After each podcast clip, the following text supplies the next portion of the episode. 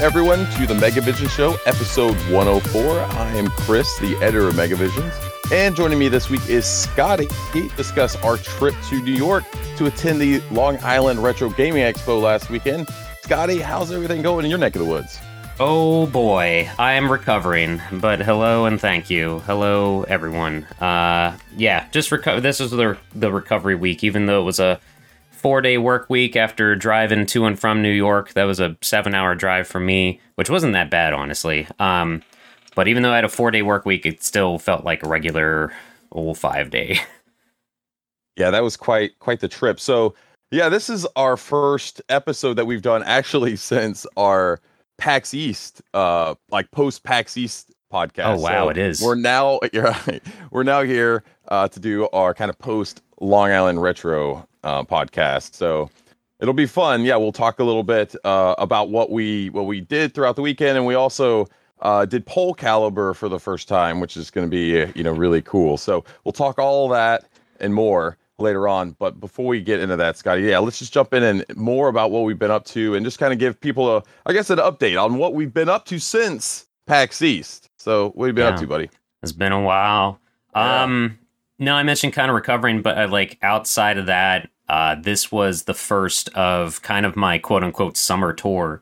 It just it kind of ended up happening this way that uh, going from uh, not many cons to we went up to Boston, and now recently we we went to New York, and then pretty soon is the Dreamcast 24 hour marathon out in Chicago, and then a couple months or no, that same month, the end of that month, Rachel and I are going down to Florida to go to Disney. So uh, this is my summer tour. I've been taking the little bat that she made that looks like uh, the bat from Illbleed, the Jimmy Bat, and doing like Jimmy Bat on tour, um, like with, on socials and crap. But no, I mean, really, like I've just kind of now I'm in super prep mode for the marathon as much as I can be, even though it's not at first time it's not at my house.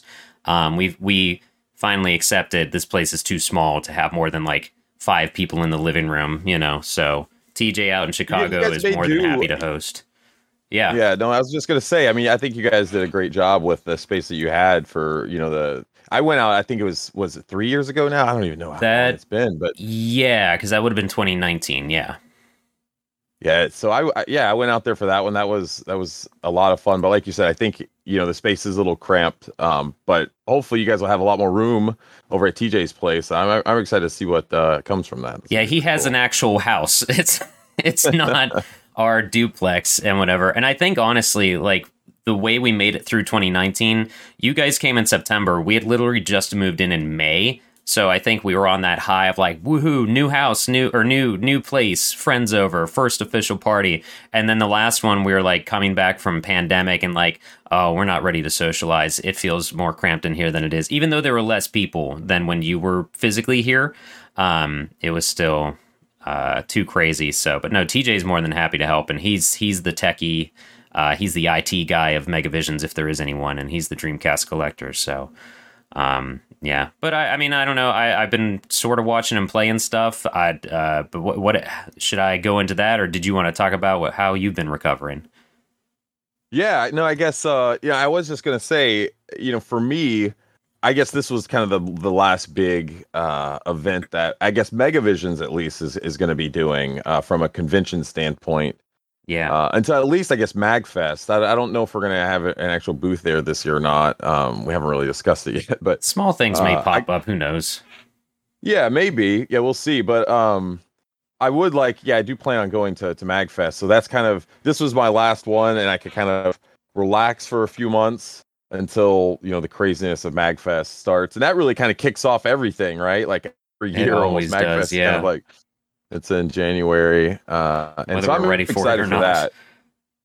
Yeah, and I talked to a few other people there who did go, and and and they all kind of said, you know, like if you were gonna skip any Magfest, like last year was the one to to skip, and I did end up doing that. And what's funny, I'm glad I did because I I'm I'm pretty sure I had COVID right uh, around like Christmas time frame, and so Oh, right. uh, I I just I was feeling like crap, and I just don't think it was a good idea, regardless, for me to go, um, had I wanted to or not. But I'm really looking forward to this one, and uh, and yeah, I'm I'm I can't wait. So um, yeah, I'm I'm thankful that the con the con season's over for for me at least. Uh, I am Yeah, to the- recover. the summer con season anyway. I will say we uh, like I I just thought of this right now. I'm sure you might have a bunch of little like horror conventions coming up around you because this is kind of when they start to pop up around Halloween and stuff or around autumn. Yeah, yeah. There's one. It was funny actually. I think the uh, the one out in Atlantic City happened the same weekend we were in Long Island Retro. Oh, Um, okay. and so I there was a lot happening just- that weekend that I forgot about. Yeah, there, it's cer- there there was a lot. Um, but there was one that I wanted to go to really bad. It's called the I think Creature Feature Weekend out in Gettysburg. Oh, I've been wanting to go because I love going to Gettysburg. It's one of my favorite places out uh, in P- in PA. But uh, the creature feature one is is actually takes place in Gettysburg, and they uh, have a lot of awesome people that go. Like Joe Bob goes, and a lot of other people, and they do a lot of because they have a neat theater in town too. And I think that they Mhm. run uh, a bunch of like horror movies uh, during the the weekend. That's the one I'd love to go to if if I could attend any of the kind of the local horror conventions. But right now, I'm not sure if I'll make it out to that one. So I, I would de- definitely like to to get out to something like that though. I gotcha. We have a little um uh flea market tomorrow that is it's it's this company or this site or something or it was an event at one point called Horror Horror Realm.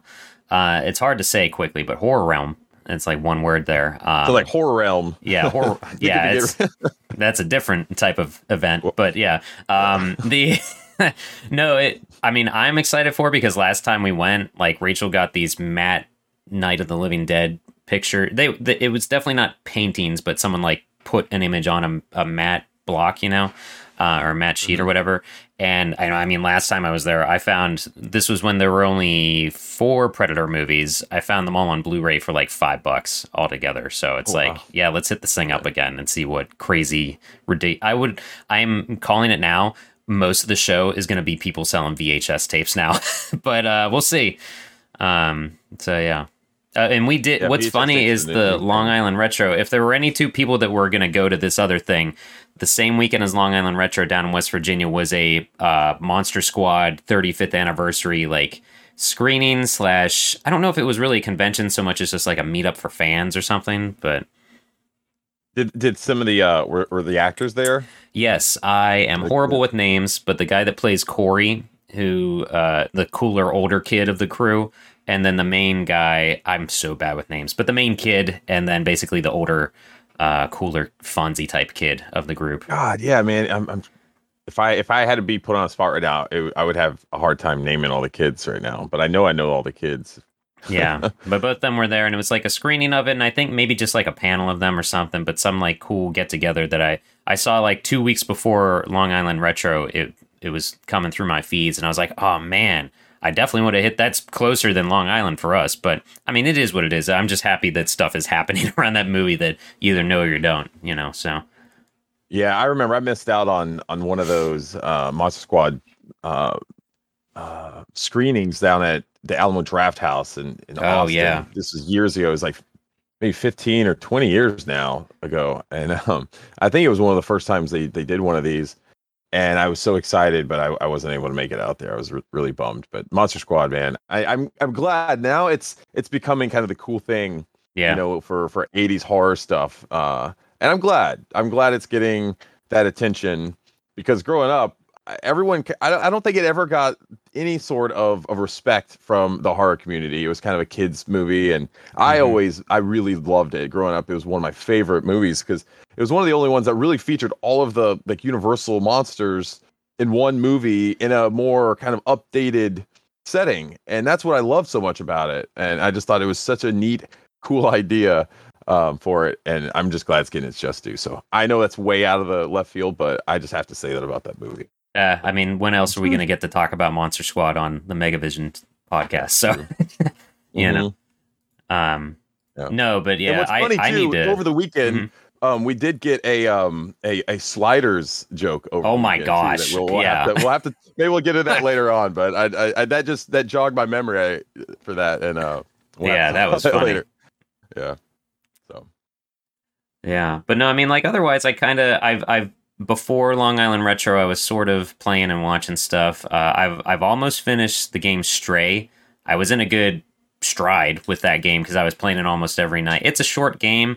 I'm just near the end, but like I got to the very end and then like Long Island retro stuff happened, so I just haven't finished it yet. But it's okay. I my I I I need to read Alicia slash Raven Quill's review because she gave it a five out of five, and I'm seeing like everywhere that people love it, and I just I don't know why. I, not not to be mean, but like I've I've played way better games than this. I don't know why everyone is Maybe so obsessed you need to it. install one of the the hacks that allow you to put like a different kind of animal in there. Be Maybe there's like a Garfield. Bubsy, Gar- Yeah. Gar- Garfield or Bubsy or something like that would make it a lot more fun. Maybe. Maybe. It's not a bad game. It's definitely impressive for an indie game, but uh, yeah, making my way slowly through that. And then uh, we've kind of been watching shows here and there. The one that's coming to a close soon, maybe by the time this gets released, I don't know, but uh, the show Only Murders in the Building, or sh- shoot, I don't even know if that's the actual title because all we call it is Murders. The one with, uh, the one with, uh, um, oh my gosh, what is wrong with me in names today? Martin Short. Is that like Steve, Steve Martin, Martin? and can't remember the other girl's name that lends very little to the show. Have you been watching that at all? The mystery on Hulu. I, I no, I saw a little bit of the first episode, and we it didn't really, you know, get us, so we we didn't watch it. Eh, that's all right. It's not bad. It's uh yeah, it's just there's just so much crap out there that's like not Stranger Things or not a DC TV series or MCU that it's honestly hard to find something that can grab you. Like we have tried to get through that Resident Evil live action thing and it is I know I'm I'm a Resident Evil super fan blah blah blah. That aside, when that was announced I was like, "A, what more can you add to Resident Evil like that universe?" and B, what new thing can you possibly do with zombies now? So I was like, we'll give it a shot, but it's genuinely one of the worst paced shows I've ever watched. And I, I a lot of these new shows that are coming out now, it seems like it's such a there there's such a sign um of of like the pandemic still. Like it seems like everything's yeah. shot on such a small set. right. Uh everything's green screen. Everything's like done on on seemingly like such a small budget. And so just everything like just looks kind of the same. Like that Resident Evil stuff looks just like so many other movies that have been released lately. And um and I think that I don't know that that's for I think maybe for me that's one reason that that stuff just doesn't really you know hook me to to watch it. I I wanted I I I heard about a new Resident Evil series. I was like okay cool. Right. I watched one trailer or something for it and I was like wow this this is not what I wanted. it's this, so. not. Graham finished it, and he's been not raving about it, but it's honestly his comments on Twitter. Like him and I got into a conversation about it on Twitter, and he said he like was eventually rooting for Umbrella by the end of it. I'm like, that is very interesting. So I I need to see how this plays out. It, it's just yeah. It's I just- I don't base anything of mine off like Graham's right. uh, that's true though. Right. Yeah. He's so weird in what he likes um, with things. So I, I, I, I can never tell if it's going to be something I like or hate. I don't know. Yeah, he was he was the uh, the hottest take of the hot takes out of I think Megavisions because he was always on the very opposite side of thing, which is g- g- amazing though because it sparks discussion and stuff. So Yeah. And I, I, I, feel like he's completely genuine. He's not the contrarian. Th- that's the thing think, too, but, yeah. um, Mhm. it's just weird. It just, yeah, it's the British in him, I guess. I guess so. Yeah, different worlds, different regions, you know, all that crazy stuff. But no, I mean, otherwise, like I've actually honestly started watching movies like during my lunch break, and I think I am in love with Ryan Gosling now. I don't know. I I came into his career late with uh I think l- no joke, I think Blade Runner 2049 was my introduction Oh, to him cuz he's just been in movies that one. have never super been in my wheelhouse. Um Yeah. except for Drive, the notebook. that, I- that's not something. every time I mention him, everybody's like, "The Notebook." I'm like, "He's in that." I've never seen it, but uh, yeah. Oh God, I hate that movie. yeah, no, I mean, I, I won't go long about this, but all I'll say is like, because I wanted to, Corey and I recently for another thing for another podcast, we'll maybe plug at the end, but we watched Drive. Corey had never seen it, so he loved it, and I was like, yeah, I forgot how just solid of a movie this. is. It's not for everybody, but it is a good movie. That's the one he Um, has that awesome uh, jacket, right? The, yes, the yellow uh, jacket. or the the it's a it's a white jacket and it has a scorpion on the back. Or um, wait, yeah, scorpion. Um, no, that's a really solid movie. Very artsy, a little bit up its own butt sometimes, but still really good. Um, and uh, and he was like, Corey was like saying things about his acting. I'm like, this is barely, this is basically his character in Blade Runner. That he's not doing anything crazy like you know involving or immersive. So I was like, I got to check out his other stuff to see if he's not just a one note. And he's done varying things. The one I'm enjoying right now and kind of watching in pieces is The Nice Guys with him and uh, Russell Crowe. That I I remember seeing trailers for that, but like it fell off my radar real fast after it because it's so hard to keep up with movies anymore anyway. But uh, no, I've been enjoying the library of Ryan Gosling. Got to get ready for Barbie, right?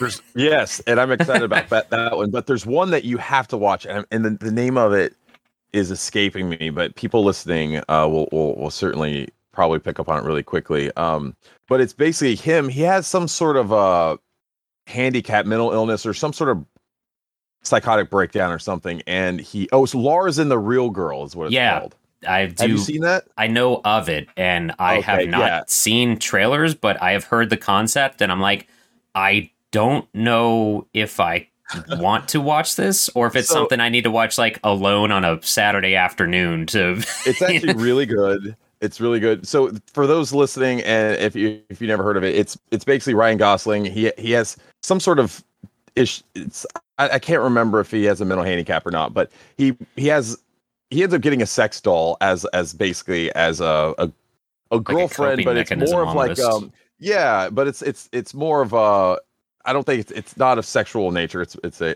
right. uh it's really weird the the, the premise sounds great like weird and, and, and gross i guess but it's actually wholesome in a Mhm. way because the town you know like shows it because he's really he doesn't come outside and and this is kind of they use this as a way of like getting him out and uh starting to to become a part of society again and so they accept her as his girlfriend and he starts talking more and you kind of see that and so it's oh, like kind the of a- people he a wholesome- interacts with accept them, accept her. Oh, okay. I didn't know about yeah, that. so That they, they understand. Yeah, so they kind of get and see what's happening, and Hmm. so they think that um, if they, you know, they accept her, you know, he'll come out more, and it, and it shows that kind of growth and, and everything. It- Okay. It's it's actually very wholesome.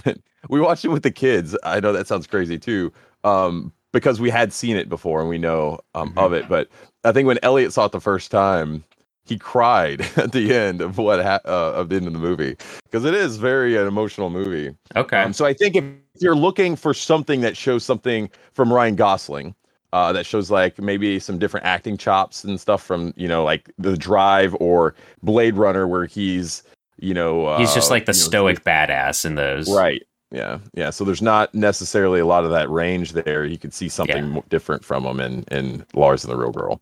That's yeah, that's that's why I wanted to because like only Blade Runner and Drive, he's almost the same character in those movies, and that's not a slam on him because it fits those movies. But like, um, but yeah, so oh, that was the other one I saw that just came out for him, The Gray Man, which wasn't too bad. It was super hard though seeing Chris Evans as a bad guy. Like I just, it was not believable. I don't know how to explain that. He's Captain America now, you know Yeah. so yeah. it's it was it was strange but uh no the i am enjoying the nice guys because ryan gosling actually plays like the bumbling idiot in that which is so different for what he's known for so it's fun Mhm. so yeah, that's no, that's good. I, yeah. I, I'm a Ryan Gosling fan too, so um, I'm with you on that one. Right on what about you yeah. sir what are you uh what have you been doing You know, uh, it's been crazy, but uh, man, I've I've enjoyed basically uh, almost two years since I retired from from the military, and it's been awesome. I've been able to spend so much time with my family, get a lot of work done on Megavisions. But the long vacation is finally coming to an end, and I'm going to go back to work for the Air Force um, as a civilian starting here in a few weeks. So uh um, down to our level now yeah, back to uh, back to to to being a, a an employee again. just I a guess, normie Yeah, no, I'm I'm actually really excited about it. Uh, I will say, uh, I I thought that I was going to be like happy and and never you know really having anything to do with the Air Force again, at least from a professional standpoint. sure Um, but I will say, like when the whole Afghan like withdrawal happened, and I'm not going to get like political or anything like that, but just when all of the operations were ongoing for that, when you know the Air Force was was going in and and basically um, air flighting uh, civilians out of of Afghanistan as uh, the Taliban were taking back over the country. uh, I was seeing all that, and I really missed being involved in those type of things um, from a kind of public affairs standpoint of what I did in the Air Force. Mm-hmm. And at that point, I, I, was like, man, I really wish I could get back and, and do that again. Mm. And um, an opportunity presented itself uh, back in my same office I was working at. Um, a position opened up, and I was able to get it. So yeah, I'm I'm really excited. Um, but from the on the Megavision side, I, I'm also excited because we've been promoting uh, some staff kind of within uh, to handle a lot of uh, a lot of the responsibilities that I had been doing, you know, managing the website, editing and, and planning all the reviews and that sort of thing. So I will say, uh, Alicia Grace, who you you mentioned earlier, Scotty, she mm-hmm. stepped up and she's been uh, now promoted as our reviews editor. Uh, so I'm very happy about that. Uh, and so she's kind of handling all the reviews and, and coordinating all of those. And and then uh, Anti Chris and and Sam uh, Franzman have both kind of stepped up and and they're now working a lot of the the website stuff and and the news side of things. So I'm really excited about that. And so what that's going to allow me to do is more of the time that I have to work on Megavisions is going to be dedicated to uh, producing the magazine.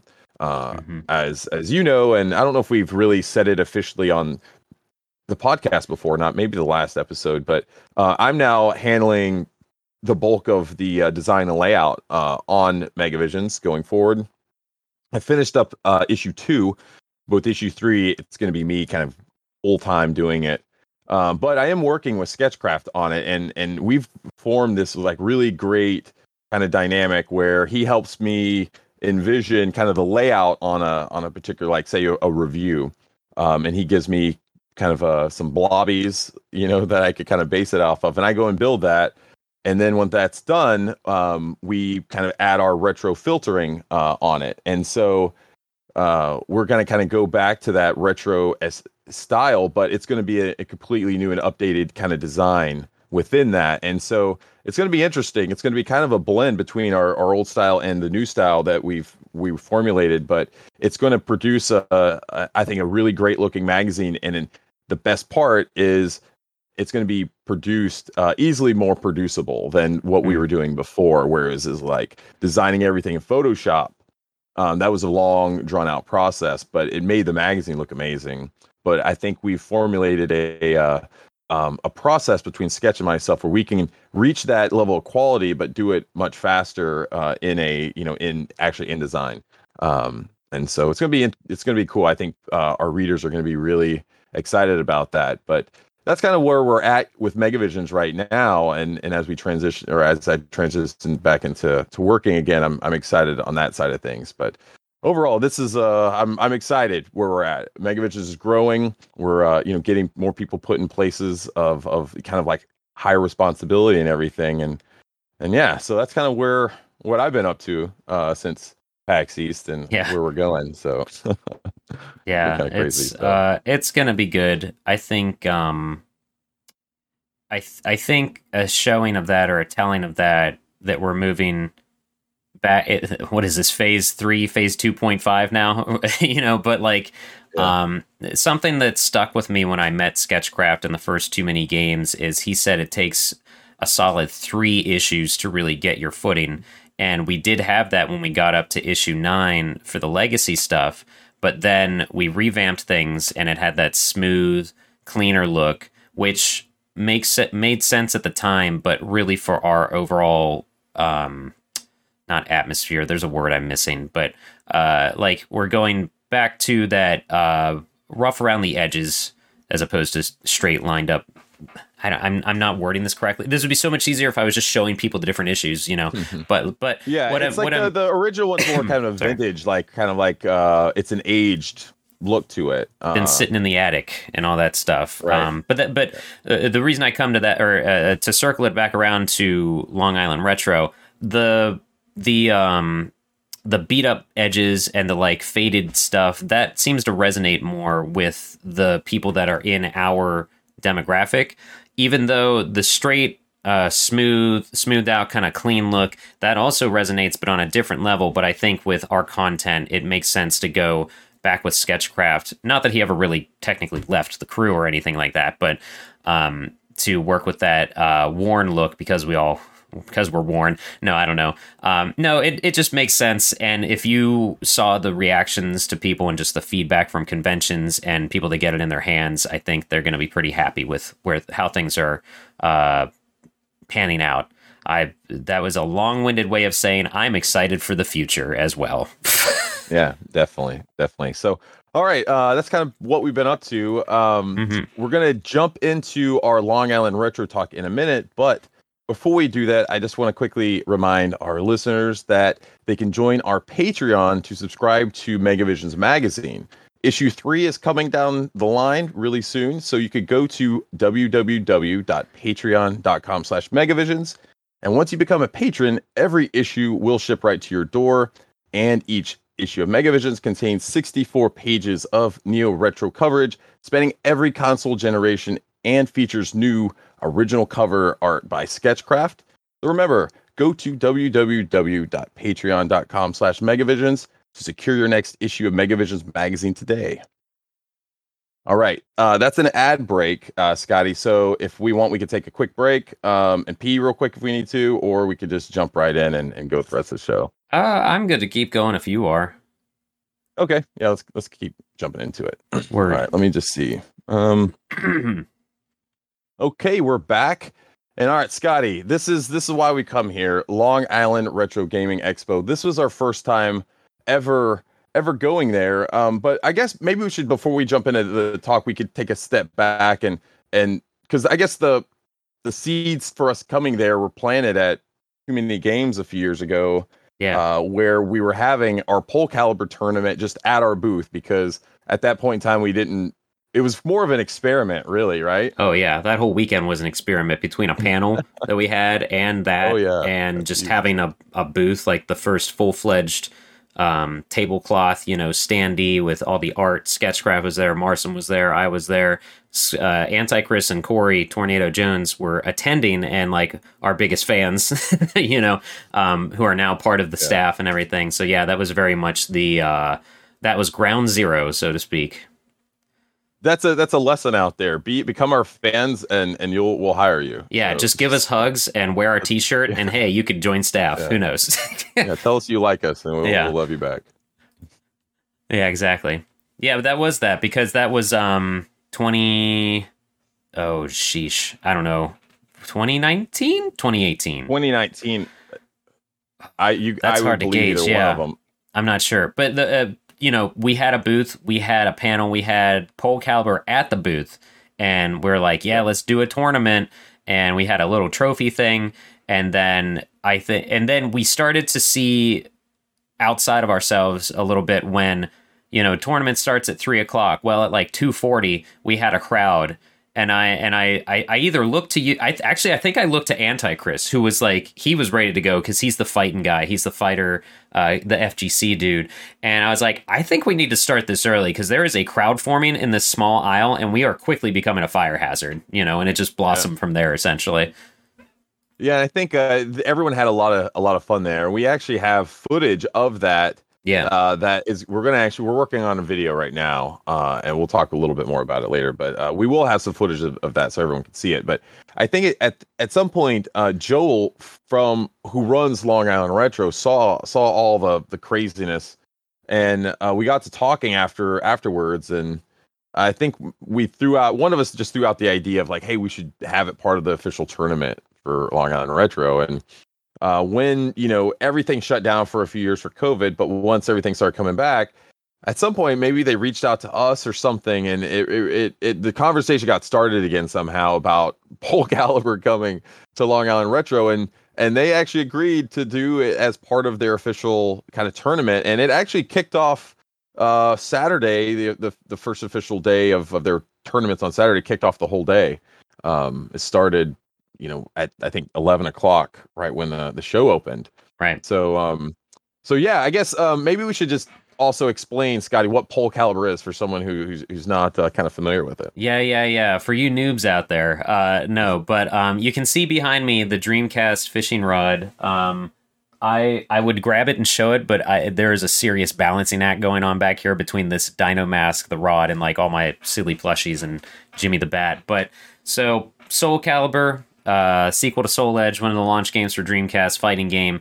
Um, you know, weapon-based fighter, arena fighter thing, and but for whatever reason, you can use that fishing rod controller with it, like you would waggle a Wiimote, and just waggle and pray and do your best, and that realizing that works that's been a part of the dreamcast 24 hour marathon is like the final thing to wake us up for the for the climax of the whole show because uh, you got to stand up and wave it around like a psychopath um, and it just works it and there's some sort of logistics to it that i think antichrist has sort of figured out but at the same time we saw new stuff at this tournament that's like well throw those ideas out the window you know um, so that that's what that is so it's fun and it's something that's very you uh, just the the the the level of entry is very low because anyone can wave a thing around like a crate. That's why the Wii. This is as popular as it is, or as like fun as and entertaining as it is.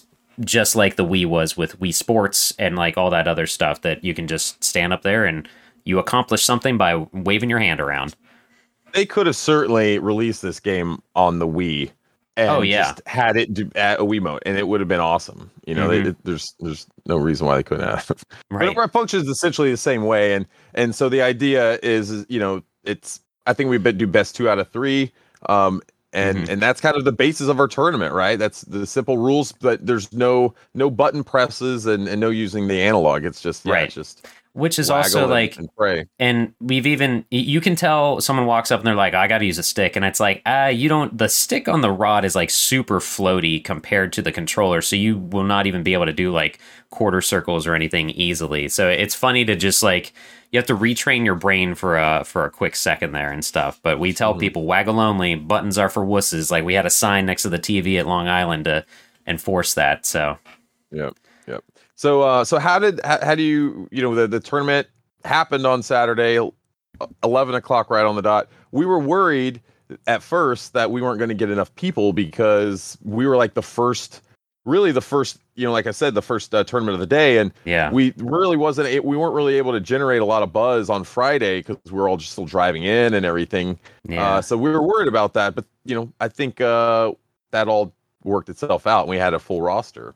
Yeah, I think it it it um it it's we re- yeah we really didn't know how to approach it at first because also the signups you do them online to enroll in the tournament, whereas you know previously with conventions it was just you got to get there first day or day before or day before the tourney write your name on a list or whatever so it was all online on an app with the with the uh, gg app or whatever it is i forget but um and we saw a couple signed up the only name i remember is meat sauce or Joe Bomberman, Bomberman Joe, Joe Bomberman, whatever. I forget. Sorry, but um, no, it, it, was just like, yeah, what do we? How do we build hype? Because also the vendor floor is not open on Friday, so we couldn't even really display this thing and hype it up at our booth. So we're just like, we've got. I think when we first looked at the app, there were four names on there, four entrants, and then day before, I think I saw like ten or something. Then morning of, there were thirteen entrants, and we're like let's hope they show up. Let's just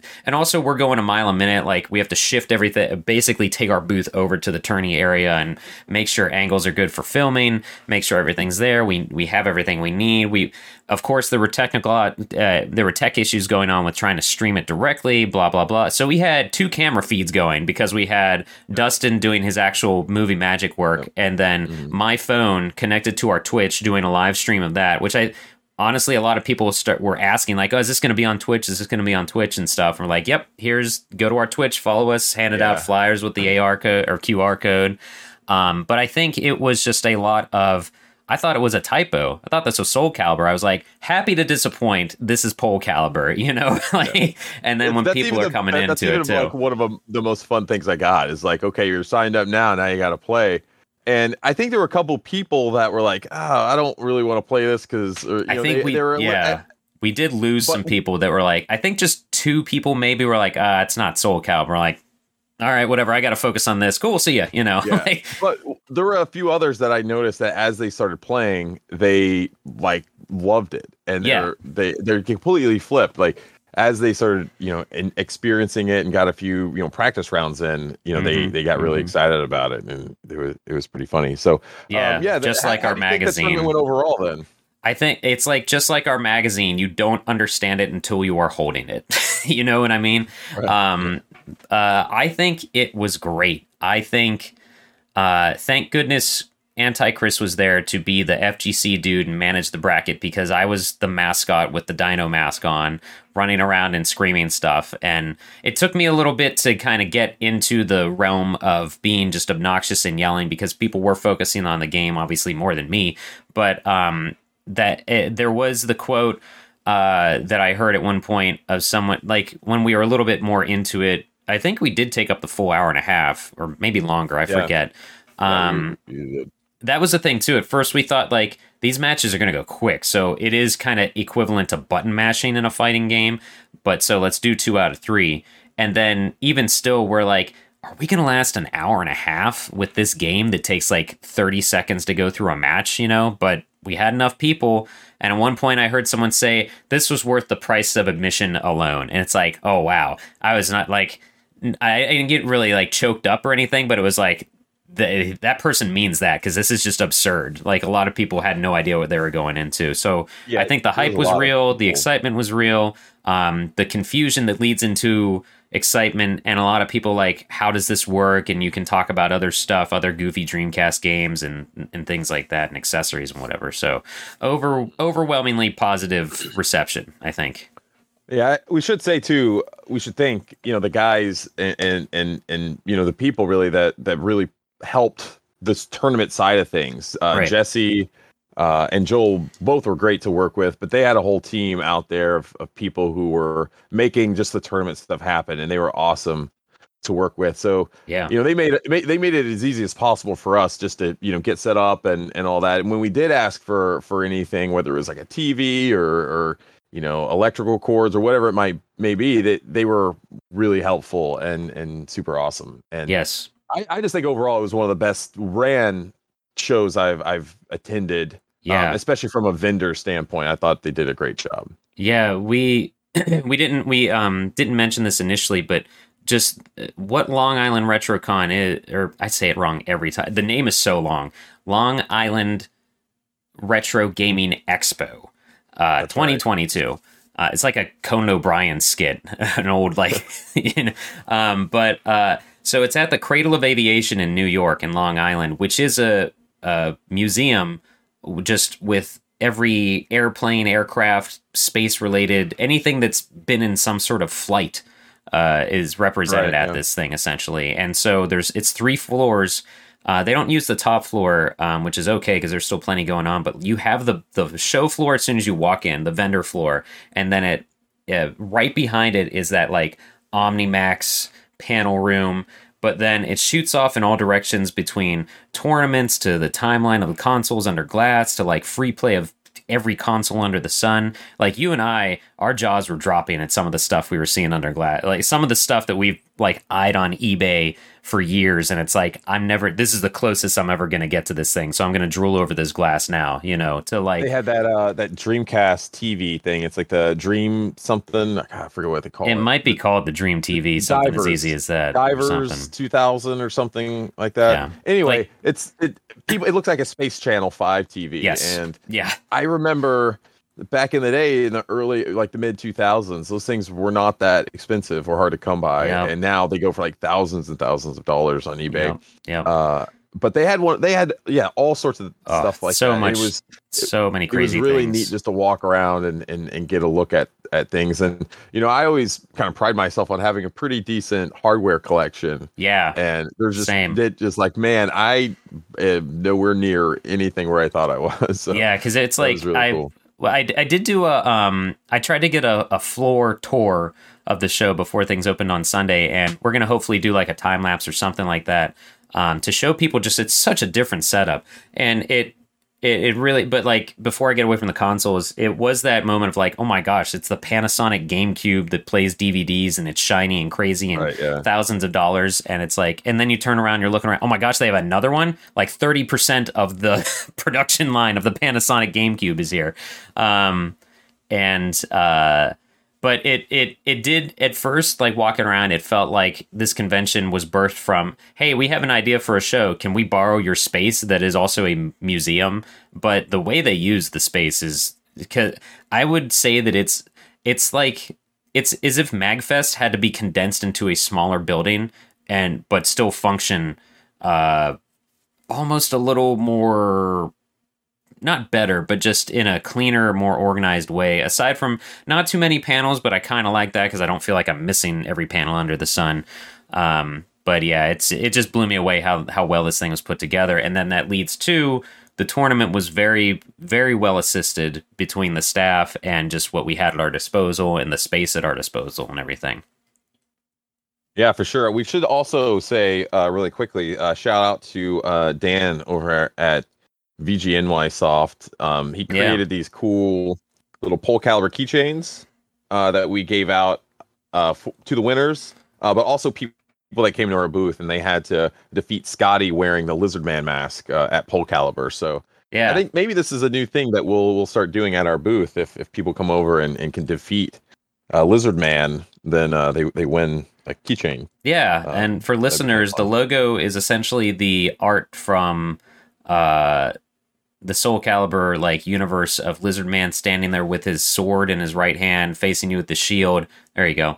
And but instead of the sword, it's the fishing rod controller. It says Pole Calibur there, and then below it says Megavisions. It's pretty sweet, and that logo is also on Chris's shirt, which is for sale on Megavisions.net. Go there now and rep the pole as best you can. Yep.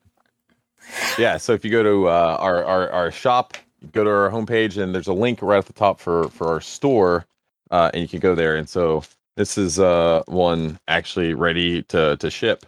We had uh, people uh, right asking now. about them once um, they figured out the door. what was happening and what this whole thing was, which I was not expecting, oh, honestly. I I knew that I had a feeling that there were going to be people that wanted to buy them there, but the problem was is that if once we get stuff like that, you're going to have to buy it in bulk, really, yeah. uh, mm-hmm. and, and you're going to need sizes for you know a whole range of that, and we just didn't have enough time to make that happen. But what we have, what we have though, is uh, on our web store, like basically print to order uh, for your shirt right there, so you could go there and and, and get it, and um, yep. yeah, you can rep the pole calibur.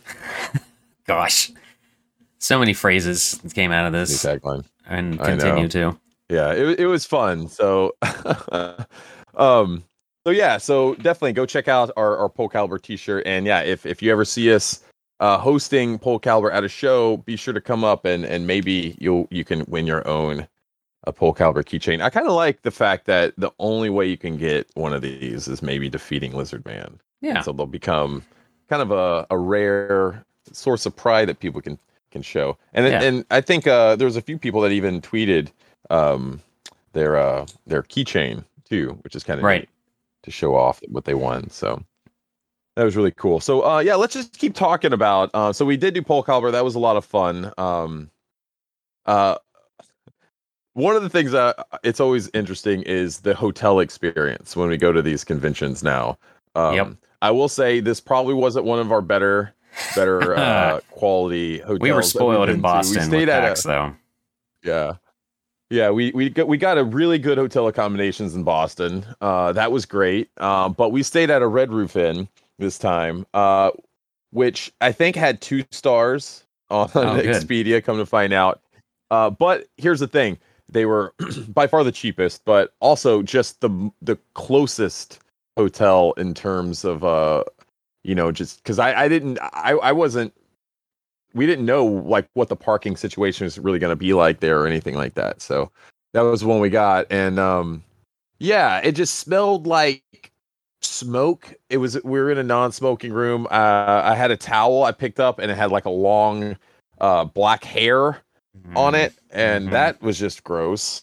Um, the uh, the the, the chair the, next the to chair the bed that was, was in there. It was like worn and down and it, it says something about today and like fashion and all that crap that at first I was like, oh, they're going for that like worn modern New York apartment. Then it's like, no, I don't think they are. Then it's like, hey guys, I'm gonna run to Lowe's been... and get some hand and get some wet wipes. like, like even yeah. during pandemic, I was, but I was like, I'm here now, and I, I, I, yeah, I want to wipe down stuff that I'm putting things on. I was I, I, should have expected, and I did expect it, but there was no continental breakfast, no breakfast of any sort. They did have uh, a coffee machine downstairs. Uh, the coffee was okay, uh, but yeah, I would probably rate it a two a, a two out of five. Scotty, Yeah, What about you? I, I, uh, I mean, we slept there. I don't know. That's my review. I we slept there. the staff was the staff was actually pretty Staff was pretty fine, friendly. yeah. So there weren't any actual. um, yeah so i mean that yeah. I mean aside just from the accommodations uh and that's the thing you know like I- i'm kind of mad about because a lot of these places i don't think that red roof inn was ever had any sort of continental breakfast or anything because i don't think they had like a full dining room or anything like that really yeah, there But wasn't really a place as we it start- happen. Yeah. as we start going to more of these uh, hotels and stuff, though, that's certainly one thing I'm going to be looking at uh, because, you know, I understand like during the COVID time frame, like where we couldn't have like the breakfast because you couldn't, you know, be eating and within whatever. But now that that's you know back on on, you know, like it's allowed, I'm expecting to have some breakfast at these hotels that we're It's- going. I know. I, I feel like if we're going to these hotels and and spending the money, I expect to to get breakfast served if they were serving breakfast like pre-COVID, if that makes sense. Yeah, and I, I want to clarify we're not we're not expecting like ah make your own omelet or anything like that. Like I I'm fine with the thing that I liked at PAX or up in Boston anyway. Uh, the final day we did all sit down and have breakfast to kind of go into the the calm of the final. I think that was Saturday. Actually, was that Saturday? Maybe Sunday. I don't remember. Anyway, um, I just like to be able to grab a banana to eat while we're walking to the subway. You know, uh, not the restaurant, an actual subway system, train system. Yeah, Um, even even a grab and go type thing would work. Yeah, that would, That's that all. would be yeah, fine. your little mini box of frosted flakes or something. You know. But I will say I do like to be spoiled when we go to these things. So if there is one available that does have a like build your own omelet, uh, we're definitely going there. Oh my gosh, I have So- I've not experienced that. Um, that comes from my time at West Virginia University, uh, the nicest campus I've ever been on. They had a build your own omelet thing on Saturdays. And I was like, mm perfect hangover food. Let me throw all this in my dumb face. let's talk about some some meal reviews what we did there too because um the first night we got in and we were just like let's just go grab something and we went to like kind of a local diner uh, which is actually pretty good Yeah, it I wasn't thought- what do you bad. Uh, Antichrist is a local to the New York area, and he's like, "We got to just hit up a diner." I was like, "All right, cool." We were all kind of still in go mode, so I just typed in diner with the closest one. I'm like, I don't freaking care about anything right now because I just drove and we set up, and I, my body still hasn't stopped. I picked a diner. Let's get in my car and go eat. You know. But it was nice. It was Yep, a yep. fancier. Uh, I don't know. I don't even know how to. I've never had to describe a restaurant, so I don't know how to really describe it. But we we started out with like coleslaw and a yeah pickle. it, it just looked like a, a, a kind of a classic diner hmm yeah that was that was funny the the coleslaw and pickle everyone got one except antichrist because he what it was because he wasn't supposed to get one Right. what it was and he then he made a big deal about it like Well, he, he was like upset like It's not even that. It's like, just that. coleslaw pickle but it was more of a joke it was a Yeah, joke. he he's just a loud guy, so his voice carries. So even though he said it quote under his breath, it was still like the server no- could hear him say it. So yeah and then it was just kind of funny but um but yeah we were so hungry that I don't think normally I would just scarf down a bowl of coleslaw like that as No, an I appetizer. definitely would but not, I think yeah. everyone ate all of their coleslaw. Um, yeah, we were so hungry. Um, so yeah, no, that was it was pretty good food. I, I enjoyed first night of, of of of dinner, but the second night we ended up going to our go to our old faithful. We the. Megavision's convention uh, favorite, Applebee's. When you're How does it always happen that we end up going to Applebee's? But Uh, eh, this the area we were in. What it felt like we were always in a mall parking lot whenever we were driving, but like there were enough restaurants and stuff around that I I think it was a combination of that well that like after party vendors only thing that uh, Long Island had um, had some beers out there, and so I think at that point I was in the con mode of I'm feeling good and buzzed and exhausted, and you know what we had last time this happened? It was Applebee's, so. We're just, we already had our quote New York food experience with the diners, so let's just go get some Applebee's for the sake of putting something in our stomachs. uh, yeah, I, I will say though too. I think this Applebee's was better than the last one we went to at in Boston. Oh yeah, I like sure. it better. Yeah, uh, and the joke behind oh. that, uh, my my fiance Rachel is a foodie, and when we were in Boston, she was like, "You got to check out the local this and that." I was like, "Oh, we're at Applebee's," and she was like, legitimately mad. we just went to a freaking Applebee's, so it became a joke, and that's where we are now. So it's yeah, I, it, it's funny. Like I, I'm. I now kind of look forward to at least hitting up Applebee's one night when we're all together. It's kind of fun. It's so. it's also the familiarity, so. so. it's just like you don't uh, feel pressured to pick like I gotta experience the specific you know New York pizza or something. Right. Yeah. yeah, for sure. So, um, yeah. So, like overall, I guess what else uh, on a personal side? Like, w- were you able to get away from the booth for a little bit? Because I know you know we've been we are working pretty much the entire weekend, uh, whether it's you playing pole calibur with someone or helping to sell issues and all that sort of thing. I think we did get a little bit of time to to run out and do some personal things, though. Uh, what what what were uh, some of the things you did?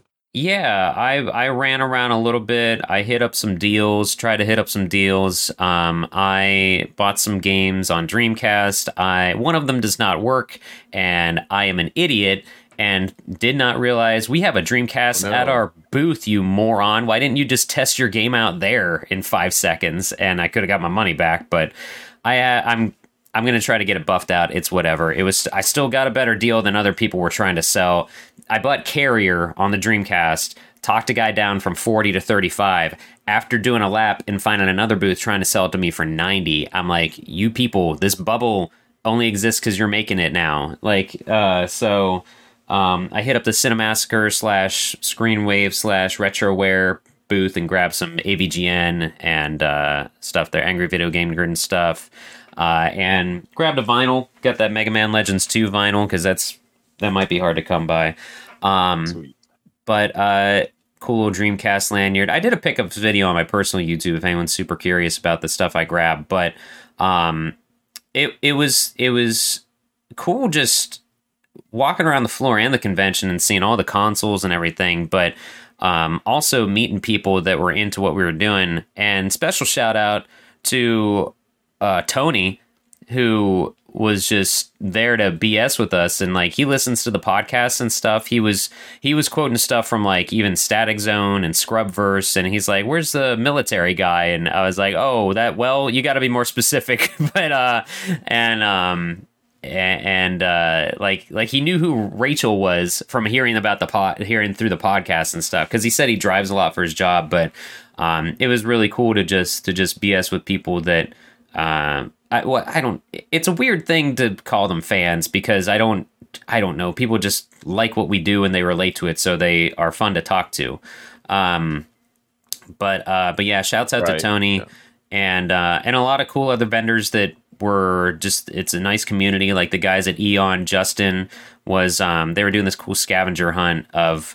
Uh, they make um, the converter cables like to play your GameCube on an HD TV and and uh, N64 HD out and stuff. And they were doing this cool little scavenger hunt with small GameCubes scattered about the floor at vendors to get them to check out other vendors, but also if you find it, bring it back to them. You get a prize at their booth. And so there wasn't really anywhere to hide it at ours after I was talking with Justin for a little bit. But he's like, what if you do like a, uh, you know, they find it real quick, but then gotta got to defeat you at, at pole calibur like you guys are already doing. I was like, oh, that's a good idea. But one of the cool things, what the highlights for the weekend and with the booth are always when kids are excited about the dinosaur mask and waving the rod around, and like parents, uh, the excitement on like the parents' faces of just like letting their kid go nuts for thirty seconds, you know. Um, but the one cool moment was like Justin approached me real quick. Their booth was five feet from ours, like Caddy Corner. They were doing tournaments and like a 16 man Mario Kart Double Dash and all kinds of things to show off their hardware they had. But it was uh, yeah, they cool were guys. they were hyping their stuff up all weekend long. They Man, good job. Yeah, the only thing that I would totally steal from them is having. I think he was just using. I don't think it was even a megaphone. I think it might have been a karaoke system they set up or something, just a mic to be the announcer and whatever. I would love if we had that at our booth, but everyone would hate us. Um, but uh, for pole calibur mainly, but like he he he like ran up to me real quick. Coming. Justin, yeah, Justin ran up to me. He's like, "Hey, uh, this kid couldn't find any Game Cubes anywhere, but and but I was wondering if you'd be willing to like you know, let him win something still by playing him in Pole Calibur. I was like, sure, whatever. Threw the mask on and uh, played some Pole Calibur against him. He he beat me. We gave him a keychain, and then he goes over back to their booth and gets a freebie because I think it was near the end of the con too. Maybe they weren't really doing the scavenger hunt anymore, and he was real bummed he missed out. So it was cool to like turn that kid's day around or help him out a little bit. Um, no, that was a lot of fun and networking with people. The the mom that came up and tried to buy the Dino mask was was quite an endeavor. Uh, English was not her first language, so her. her her daughter was uh, um, trying to uh, explain what was going on. We're like, yeah, the mask isn't for sale, and but and then she ended up teaching us how to say dinosaur in Polish, and uh, it was just it was something. It was it was something else, and it was hilarious because it was she was not yeah, taking I, I wish, no for an answer for a little bit. exactly, yeah.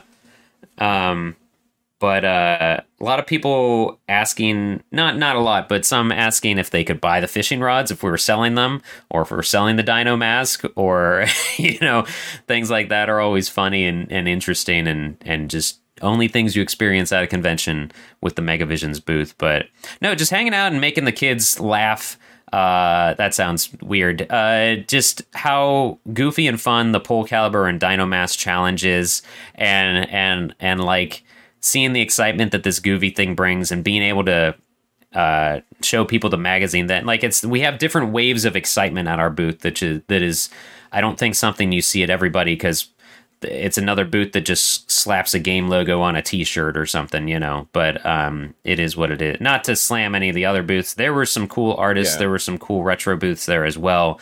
Um, seeing a lot of cassettes and vhs pop up uh, among other things. So yeah, it was a lot of fun. Just walking around again at the layout of this thing was something I'd never seen before too.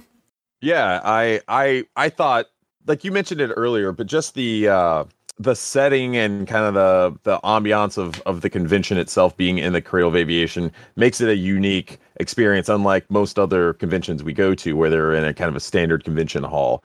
So I think that is is really really awesome. That was one of the my cool coolest kind of memories or just being in there, I was just like, man, this is such a neat space to to be used for a convention. And I think all the uh, the technology, uh, you know, the kind of uh, you you see you see the the evolution of of aircraft and and um, and flight throughout the museum.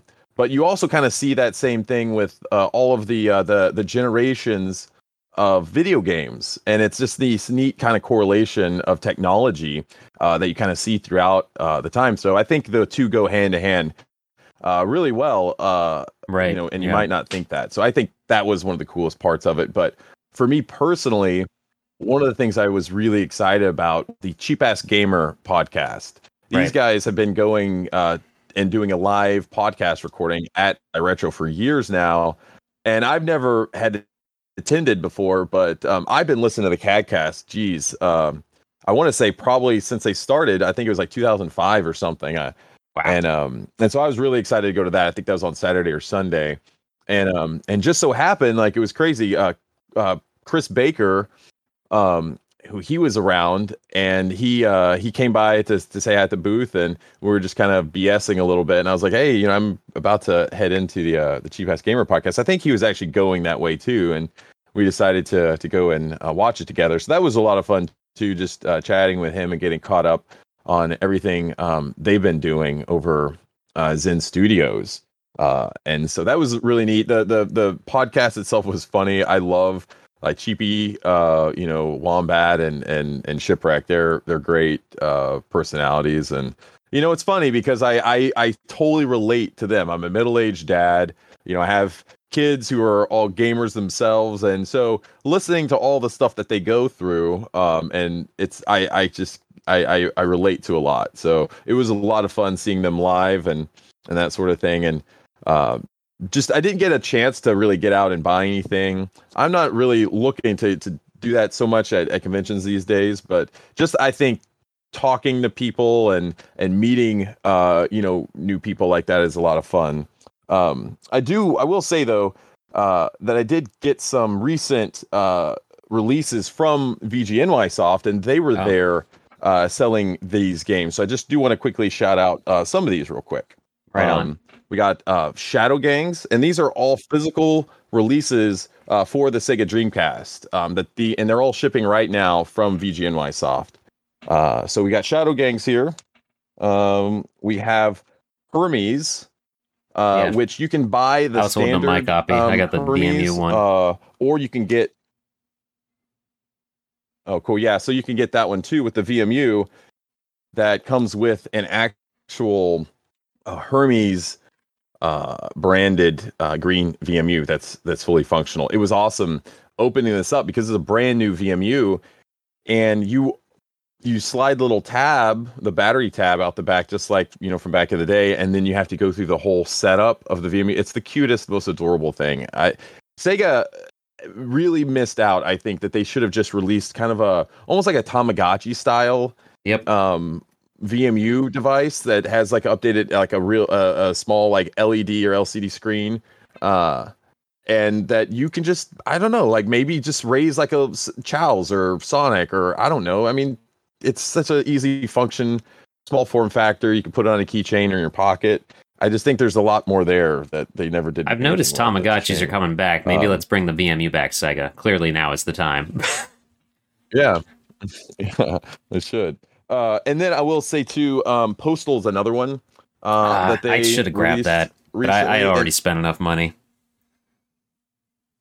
yeah, uh, that one. It was. I didn't realize that I had uh, already pre-ordered the Postal from Wave, uh, who Oh. they're they're based in the UK, and I think uh, the way it works, VGNY soft soft uh, distributes a lot of the Wave stuff here in North America, and I think vice versa. They have a kind of a publishing agreement there, so that's why we're seeing a lot of these releases. Um, I will say I still prefer the North American jewel cases. These European ones Oh, are yeah. just not great, and even I mean the re- the reproduction molds uh, are are are decent, uh, but I don't know how they're going to hold up long term either. Mhm, Uh, You know, mhm. compared to like the the official Dreamcast ones. So definitely, yeah, yeah. The VGNY soft folks, they're great. Um, they have a lot of awesome releases. We're going to be covering a, a lot of their stuff uh, on the website and in the magazine. It just makes sense. They're one of the few uh, publishers uh, out there that are you know working to to you know release physical Dreamcast games today, and we love that. But in addition to that, they're also doing releases on the Switch uh, and and other stuff. So definitely check them out. Um, there was another studio there, and I think think they might be the only other uh, indie studios. Scotty, I don't know if you had a chance to go up there and check I out their not, booth. They're actually right next to VGNY Soft. hmm Yeah, they they had a few uh, interesting uh, releases. Uh, I, I forget his name, but uh, the gentleman that ran the booth, he came over. We had a chat. Uh, I think it was like Sunday morning, and he ended up we ended up going upstairs, and he showed me, you know, all their their different games. Uh, one of the ones that was pretty neat is uh, called Dynabomb Two, and has a a really cool uh, visual aesthetic. It uh, looks kind of cartoony and I played it a little bit. It just actually released uh, on the Switch, the Xbox, uh, and I, I think PlayStation um, as well this past week. So it's like a twenty dollar budget release. But um, a lot of them are are very familiar from a you know there's like Metroidvania style games. So it's all very retro. You know what you're going to get with a lot of these games, um, but they they have uh, nice visual aesthetics to them, and the gameplay uh, looks pretty good. So um, we'll definitely keep looking at uh, Seven Raven Studios' releases as well. Uh oh. Internet. Uh oh. Pal has lagged out big time. This is now the Scotty Mo it was wild. show. It there you uh, are. fun. You super lagged out after you said we're going to be doing more stuff with them or, or, or keep an eye on them. You lagged out a bit. Oh, okay. Yeah, I, I, I'm I'm watching my video like quality there. Um, it's dipping a little bit, but no, I was just gonna say, um, I was I, I I did like what I saw from Seven Raven Studios, so I, I I'm gonna keep an eye and and and potentially we'll keep covering more of their releases going forward. Yeah, there was. I remember actually on the uh, the floor tour I did. Um, I I happened to walk up there and and saw you, so I panned over and like you were you were you were honed in to whatever you were playing.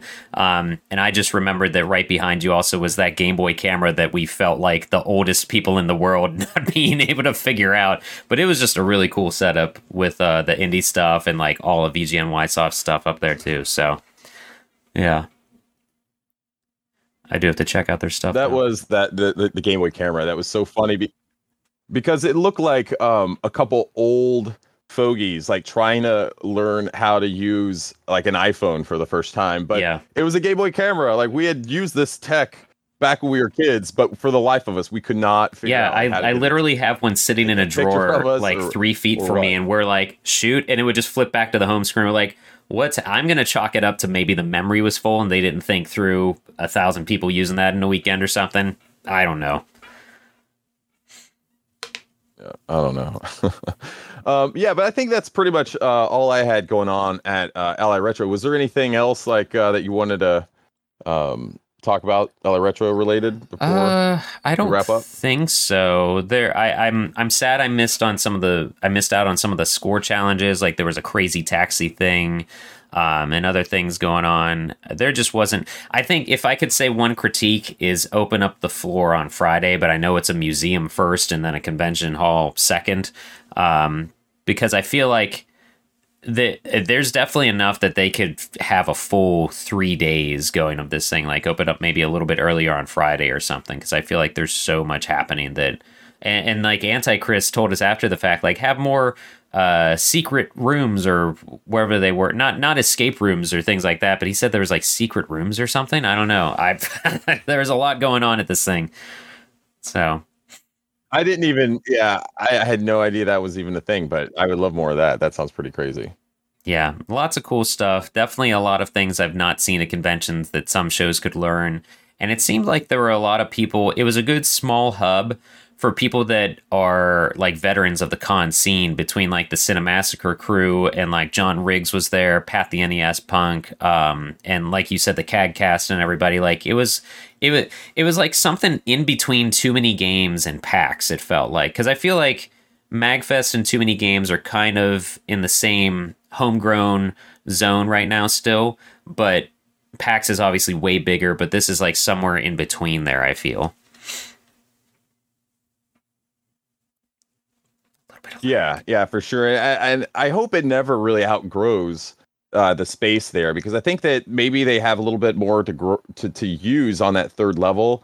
Yeah. Uh, but I like how it, it it it still feels like a smaller show. But you're right. Like there's aspects of the industry and there's like really great panels. Some of the best panels uh, that I've seen in a convention. Oh, Jeremy Parrish, we didn't even mention, was there, I wish I could have gone to. Yeah, I didn't but- get to hang out with him, or but you know, Yeah, it is what it is.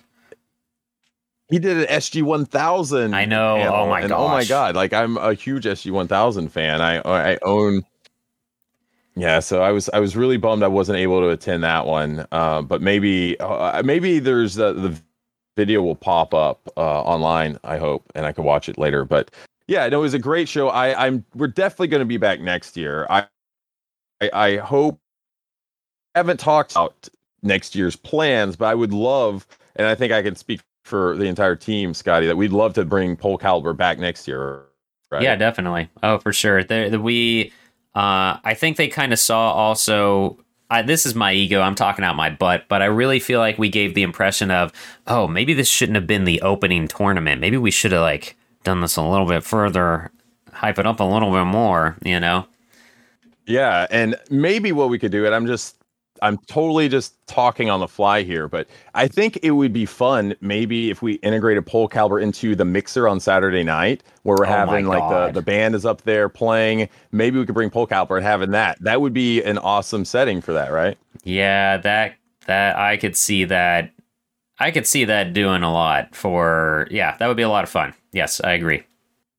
Yeah, yeah.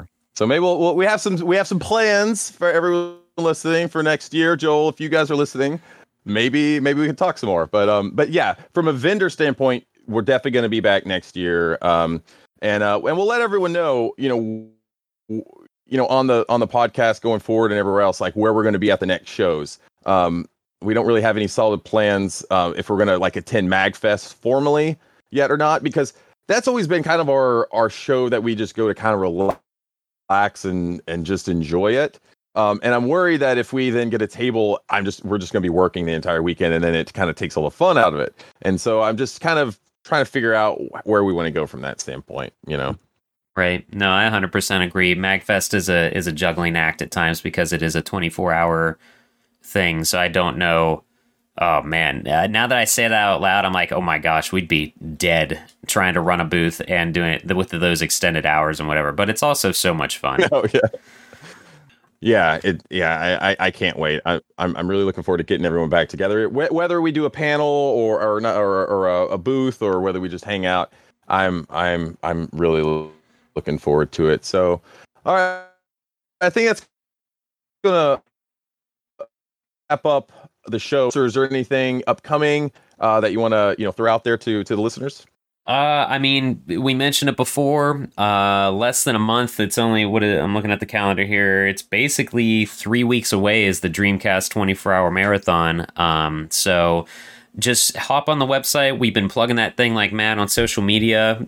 Uh, for those that have no idea what it is, it is one of the events you have to attend digitally because we are right now. Let's see, it's going to be me, Corey, TJ is hosting, his buddy Matt, our buddy T Bone, Anti Chris, at least six of us bros broing it up at uh, TJ's house with the Dreamcast for 24 hours to raise money for Extra Life and bring awareness of that, and also how insane the Dreamcast was and everything. That's always a lot of fun. There's going to be we're going to be all over the socials for that too. Hopefully, hit up Galloping Ghosts out there and and things like that. I think Marson's going to make an appearance here or there because he's out in Chicago too.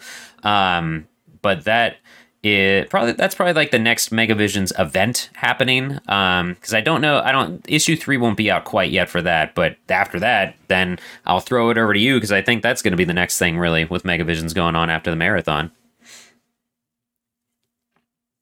Uh, what what was that? I'm sorry, I didn't. I didn't. oh, that's okay. Yeah, there's a little bit of lag going on. I was saying, like in terms of events and and and things happening with the Megavisions world. Uh, next up's the marathon, and then I think after that is basically issue three because there's it's not going to be out in time for the marathon, which is fine. But so we've got enough going on. But yeah, I think uh, issue three is coming up, and I will throw it over to you, Sam. Yep. Yeah, uh, like you're saying, Scotty, issue three is coming along. I'm now I'm excited because, like I said earlier, I'm shifting uh, my focus uh, to to production on issue three. Uh, so you will start seeing a lot more updates regarding uh, that and when when that issue is going to be done. Um, we'll we'll definitely announce all that stuff. But I'm very excited because we're making progress on it. We already have layouts, uh, you know, coming out this week.